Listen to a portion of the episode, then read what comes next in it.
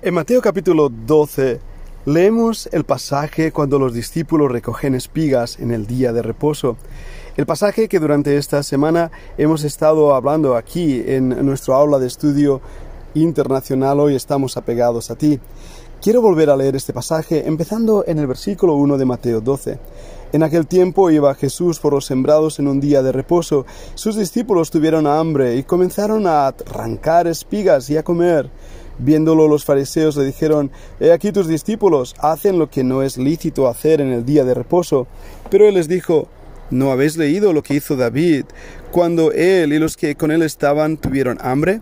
¿Cómo entró en la casa de Dios y comió los panes de la proposición que no le era lícito comer ni a él ni a los que con él estaban, sino solamente a los sacerdotes? ¿O no habéis leído en la ley cómo en el día de reposo los sacerdotes en el templo profanan el día de reposo y son sin culpa?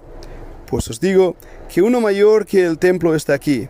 Y si supieres qué significa misericordia quiero y no sacrificio, no condenarías a los inocentes, porque el Hijo del Hombre es Señor del día de reposo. El Señor bendiga su palabra en nuestros corazones. En Lucas capítulo 6 nos narra el mismo momento, la misma historia, pero aquí en Mateo 12 añade un versículo que es importante. Misericordia quiero y no sacrificio el versículo 7. Si supieres qué significa misericordia, quiero y no sacrificio, no condenaríais a los inocentes.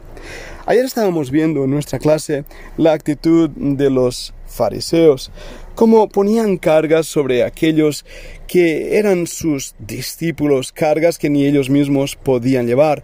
Definimos bien qué era un fariseo y cómo podemos ver una equivalencia en nuestros días a personas que viven realmente una vida de religiosidad y de rito, de ritualismos, dejando al Señor y dejando hoy, como veíamos esta mañana en nuestro ah, primer bloque de estudio, haciendo que el Shabbat, el sábado, se convierta en su Señor, en vez de que Cristo, que es Señor del sábado, controle sus vidas. Una de las razones que esto acontece es porque no hemos entendido el descanso en Cristo. Como ya hemos dicho, Shabbat quiere decir dejar de obrar, dejar de hacer. No simplemente descansar porque estoy cansado. Porque cuando Dios creó, y el séptimo día reposó, debemos recordar que Él no se cansa, no se fatiga, como nos dicen los profetas en el Antiguo Testamento. Dios no es hombre. Él puede obrar y obrar y obrar. Pero el sábado fue creado por causa del hombre, para que el hombre pudiera descansar, tener un tiempo de sosiego buscando al Señor, meditando en Él, escapando de los quehaceres de la vida y de las responsabilidades de la vida, para llevarle mucho más cerca de su Creador. Era momento de meditación, de entrega, de búsqueda del Señor.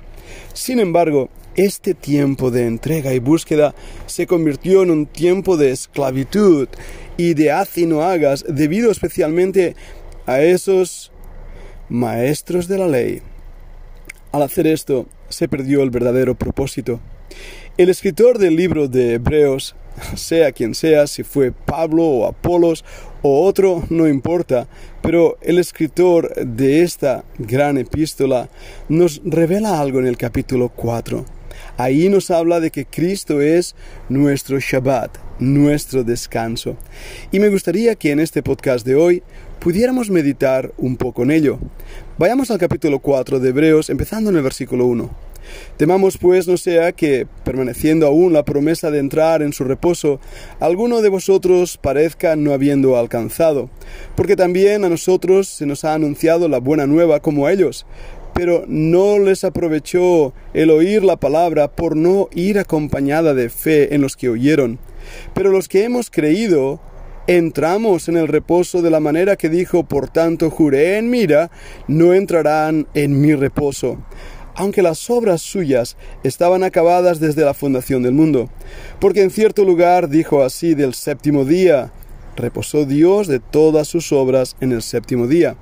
Y otra vez, aquí, no entrarán en mi reposo. Por tanto, puesto que falta que algunos entren en él, y aquellos a quienes primero se les anunció la buena nueva no entraron por causa de desobediencia, otra vez determina un día, hoy diciendo después de tanto tiempo, por medio de David, como se dijo, si oyereis hoy su voz, no endurezcáis vuestros corazones. Porque si Josué les hubiera dado el reposo, no hablaría después de otro día. Por tanto, queda un reposo para el pueblo de Dios, porque el que ha entrado en su reposo también ha reposado de sus obras como Dios de las suyas. Procuremos, pues, entrar en aquel reposo, para que ninguno caiga en semejante ejemplo de desobediencia. Porque la palabra de Dios es viva y eficaz, y más cortante que toda espada de dos filos, y penetra hasta partir el alma y el espíritu, las coyunturas y los tuétanos, y disciernen los pensamientos de las intenciones del corazón. Y no hay cosa creada que no sea manifiesta en su presencia. Antes bien, todas las cosas están desnudas y abiertas a los ojos de aquel a quien tenemos que dar cuenta. ¿Qué pasaje tan extraño hemos leído? Habla aquí de no solamente el Shabbat, el sábado, sino un reposo en una tierra prometida. Nos recuerda la historia cuando Israel, después de haber andado 40 años en el desierto, fue introducido a la tierra prometida mediante el gran general del ejército, Josué. Él luchó y luchó contra gigantes, enemigos de Israel, pruebas, dificultades, hasta que llegó el punto que obtuvo la victoria.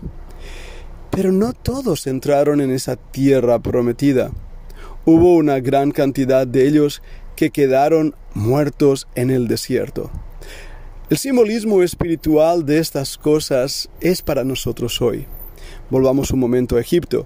Egipto representa el mundo y aquellos que en él viven, en sus pecados, en sus perdiciones. El cruce del mar rojo, después de haber sido librados con la sangre del cordero, representa la salvación. Entramos ahora en un momento de andar con Dios en medio de las dificultades y los retos. El camino hasta la tierra prometida era un camino relativamente corto, tal vez de dos semanas. Sin embargo, Israel estuvo 40 años dando vueltas en el desierto, desierto seco, sin fruto. ¿Qué simboliza esto? El desierto para el creyente simboliza la vida sin fruto son salvos y han cruzado el Mar Rojo y han sido lavados en la sangre del Cordero, pero sus vidas son vidas secas y resecas y tope secas. ¿Por qué? Porque no están bebiendo de la fuente, no están en comunión con Cristo, no hay fruto del Espíritu y están ahí simplemente dando vueltas en la vida de carnalidad. Ahora bien, cuando nos acercamos a la tierra prometida, si recuerdas la historia en Josué tuvieron también que cruzar una segunda fuente de aguas, me refiero al río Jordán. Eso también fue un milagro, un milagro que se produjo cuando los sacerdotes pusieron su pie en el río Jordán y las aguas quedaron paralizadas, se partieron de nuevo y entraron a la tierra prometida. Ese evento en la vida del creyente representa la vida de consagración cuando nos presentamos a Dios como vivos de entre los muertos y nos presentamos a Él como un sacrificio vivo, santo, agradable a Dios, cuando nuestra vida realmente es una vida de buen olor, de suavidad delante de su presencia. Es entonces y en ese momento que nuestra vida empieza a producir fruto, y fruto en abundancia, fruto que le glorifica, que le alaba, un fruto que nos da descanso. Es ahí en esa tierra prometida que Josué introdujo a Israel, donde se produce ese descanso.